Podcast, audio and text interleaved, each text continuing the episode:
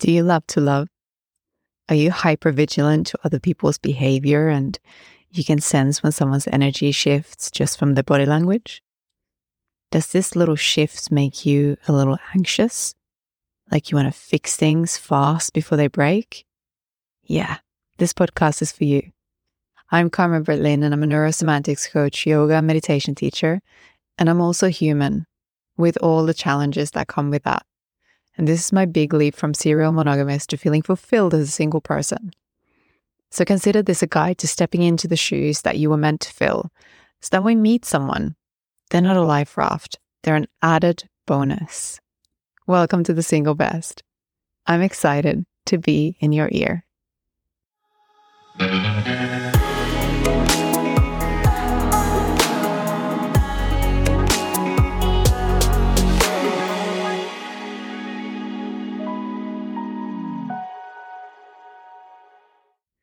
So I took acid once or twice, or I took it a few times actually.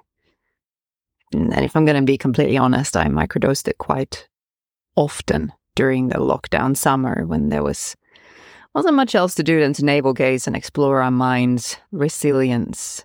And I had an experience when I was on it that I try not to forget. And it goes a little something like this that if you're going through some shit that you think is newsworthy, think again. This moment in time is so insignificantly small in comparison to the magnitude of your whole life.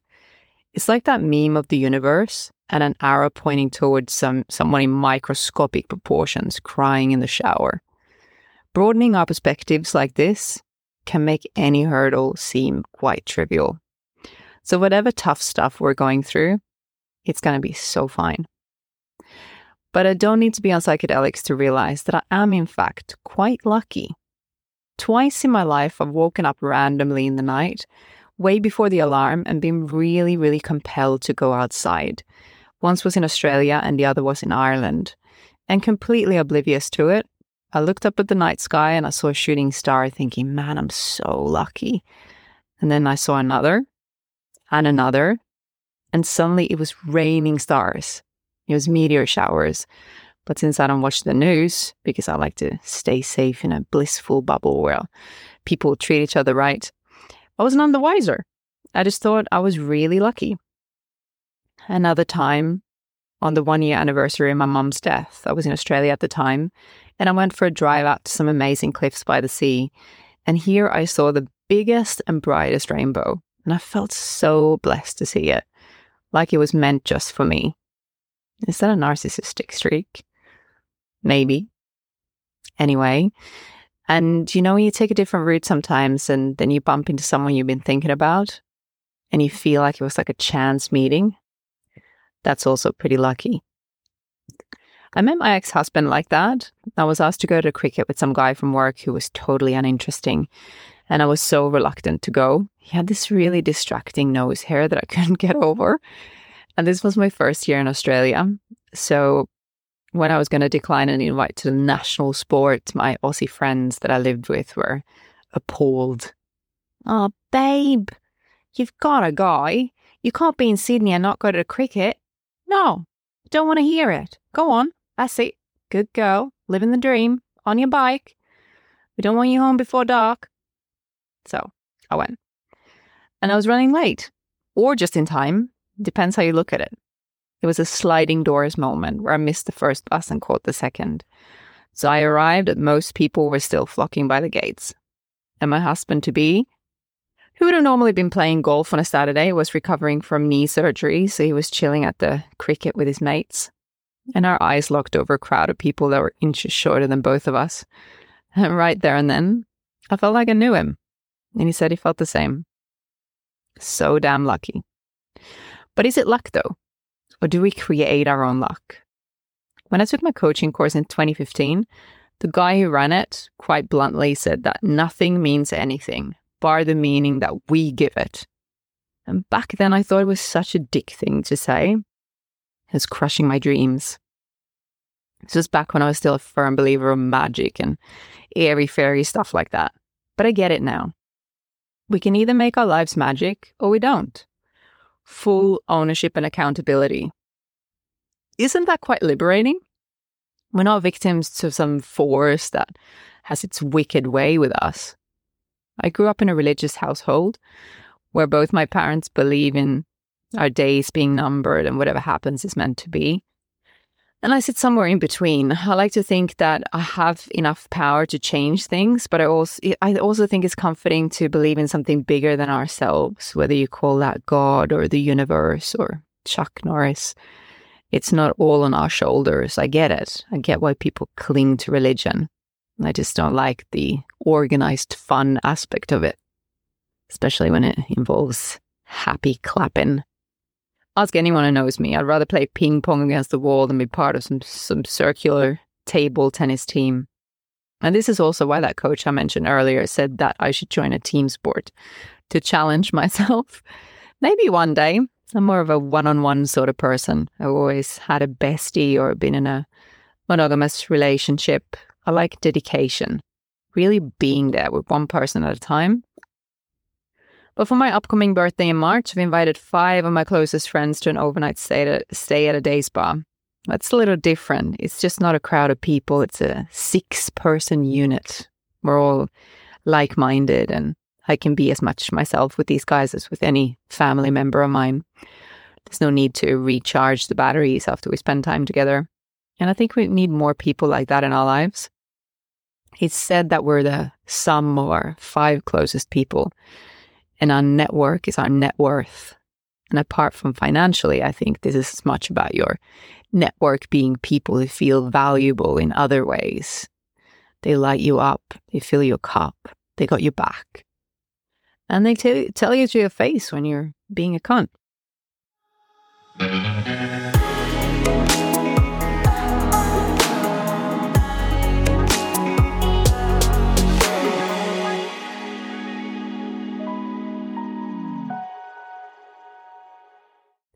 I'm taking a three month course at the moment, and apart from learning some new skills, the curriculum is all encompassing.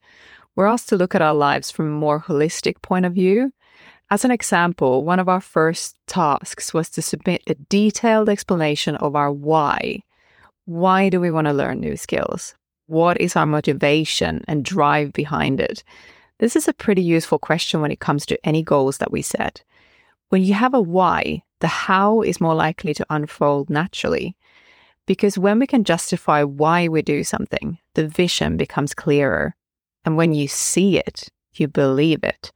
And this in turn is an excellent driving force, not just a stab in the dark at something.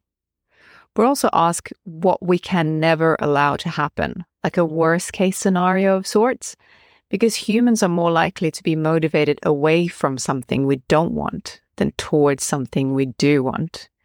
Maybe this is primal, us running away from wild pred- predators in our caveman era, do everything in our power not to end up dead. So, say that we have a screensaver of an infinity pool in Puerto Rico for years, but we never get there in real life. Gonna sound like an absolute wank saying Puerto Rico in a Puerto Rican accent.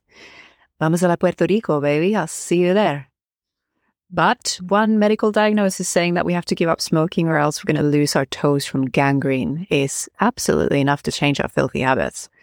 Never underestimate how powerful our motivation away from something is. People have moved thousands of miles to get away from spouses who gave them the ick. Don't you forget it. So these are some useful questions to ask yourself in your personal quest to be the best version of yourself. Although this podcast is tailored around the name single best, a more accurate description would perhaps be the single most elevated version of self. But that's not as catchy. People love power statements like always and never, everyone and no one, everything or nothing, best and worst. These are absolutes. They help us make sense of things but in neurosemantics and linguistic programming, where the focus is on the language that we use to describe how we experience the world, these sorts of absolute statements can do more harm than good. Compare someone saying something like, I never meet anyone I really click with. That sentence contains two absolutes, never and anyone. So, this form of expression is very restrictive and very limiting. This becomes the story. That person goes out basically vibrating an aura as unexciting as an Excel spreadsheet, potentially repelling people who might just click with them. Imagine changing that phrase to open up for the possibility of meeting someone instead. Try, I'm yet to meet someone I really cl- click with. And this minor change of words is already much more open and much more receptive. I can almost guarantee that the vibes will be less of a repellent when you go in with this story rather than the first story. So use it as an experiment to be mindful of how you talk and catch yourself because we make our beliefs and then our beliefs make us. So we got Valentine's coming up. And just like Christmas, New Year's, going to a friend's wedding without a plus one can bring on feelings of loneliness, let's try to look at it from another point of view. What if this is the one Valentine's where you get to buy yourself a big bunch of flowers, you get to unbutton your jeans, not to have sex, but to binge on a box of chocolates in front of a rom com you've watched a hundred times? Or go for dinner or clubbing with some other singles you know and stay out until dawn without having to ask anyone's permission we can't possibly mm-hmm. know when we will re enter a new relationship, even if our psychics have told us the approximate month and year. So let's make the most of it, or simply ignore the day altogether, as it was mainly created to sell cards, flowers, or methods of redemption for having extramarital affairs. Valentine's schmalentines, right? I'm absolutely a sucker for receiving flowers, but if nobody gets me a bouquet this year, I'm buying my own. Remember that what Neil Strauss said? Unspoken expectations are premeditated resentments. I'm going to say that again. Unspoken expectations are premeditated resentments. Pretty powerful stuff. Never underestimate the power of the spoken word. If you want someone to do something for you, tell them. No, they're not gonna know just because some of us tend to be quite good at picking up on cues about what our partner's like, nobody's a mind reader. And the sooner we realize this, the better off we are. It is when you express your wants and needs to someone that they and they don't make the effort, that's when we might have an issue. Let's face it, some people are just completely oblivious. And this is where those sentences using absolutes most definitely come into play. Like, you never get me anything nice. What? What do you want? Specifics, please. Never and anything. Two very arbitrary words. I'm going to bring up an example of a couple I know. So she says to him, We never spend time together. And he responds, But we spend time together every single day. And this is where I had to put my beak in it and ask her, what does quality time together look like for you? Because in his mind, sitting together on the sofa while both of them were scrolling on their phones is spending time together. And I can't argue with that. They may not be present with each other, but they're spending time together. You see? For her, she wanted them to be present with each other. So they live together and see each other every single day. So that's not the issue. It's the quality of the time spent and how that's measured. So for her, quality is going out for dinner, talking with each other, putting their phones away, or doing a physical activity together, like a jog out in nature. Bit different, right? But if it's never expressed exactly what the words time together looks like to her, he wouldn't have the slightest. Men are indeed quite visual creatures and sometimes need to be painted a picture. So simplify, simplify, simplify. I remember recently actually saying something to someone and he just went, You're being so cryptic. Like, just speak the plain language. And I kind of, yeah, it was a bit of a, not a slap in the face, but like a reminder that, yeah, I do do that. I tend to make it much more difficult than what it actually is. And yeah, it's not easy for me. I definitely don't communicate as clearly as I need to sometimes. And it has led to needs going unmet, assumptions being made, and irritation rising that could have been prevented for sure. This is what creates that unnecessary drama. Imagine if we reduced some of our vast vocabulary and just said, I'm hungry, horny, and I feel emotional. First, I want dinner, then, I want sex, and after, I want you to spoon me while I tell you about my day. You don't need to say anything or try to fix it, just listen and hold me. Simply put, right? But very precise. It can hardly be misunderstood.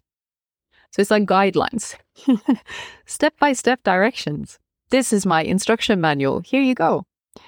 Follow it to a T and you can't go wrong. But unfortunately, when we do feel hungry, horny, and emotional all at once, the central nervous system might be so out of balance, it's hard to express ourselves, let alone do it without a display of big emotions. So instead of simplifying things, we end up shouting, You haven't even started dinner. We haven't fucked for two weeks. So I don't think you love me anymore and I just want to cry. And this may put certain partners straight into problem solving mode, the rare ones, I'd say, but others may hear it as a personal attack, withdraw and shut down, or shout back, What do you want? Which in turn will add more fear and doubt to the person expressing themselves. So keep it simple. Go for something as primitive as you, me, bedroom, now, if necessary. Blessed be our intellect, right? But damn, it gets in the way of things sometimes, overanalyzing and picking things apart.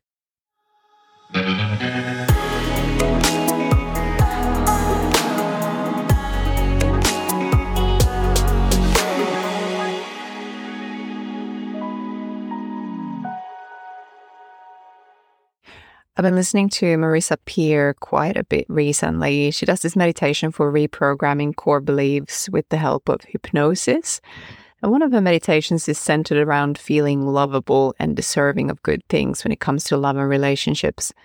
There are many variations of this, but according to Marissa, the three main ingredients for a successful partnership is best friend chemistry, sexual chemistry, and mutual respect and admiration for each other.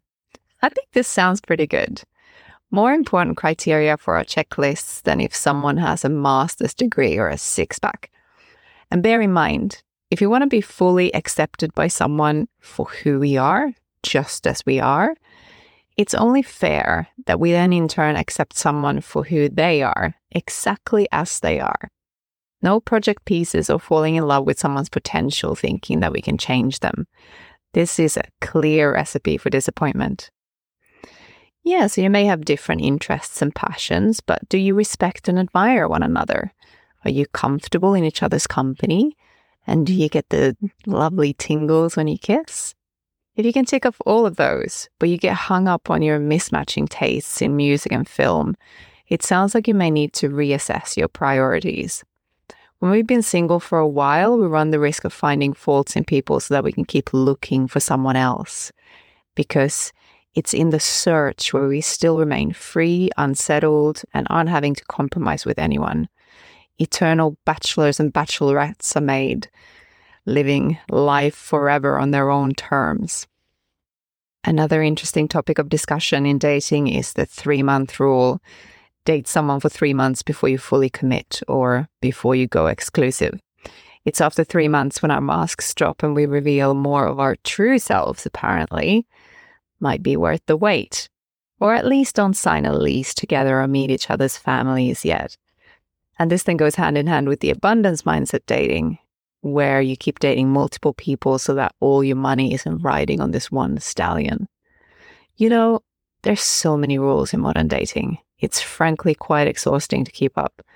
And the truth of it is that there's couples who've fucked on the first date and they've been together for 20 years.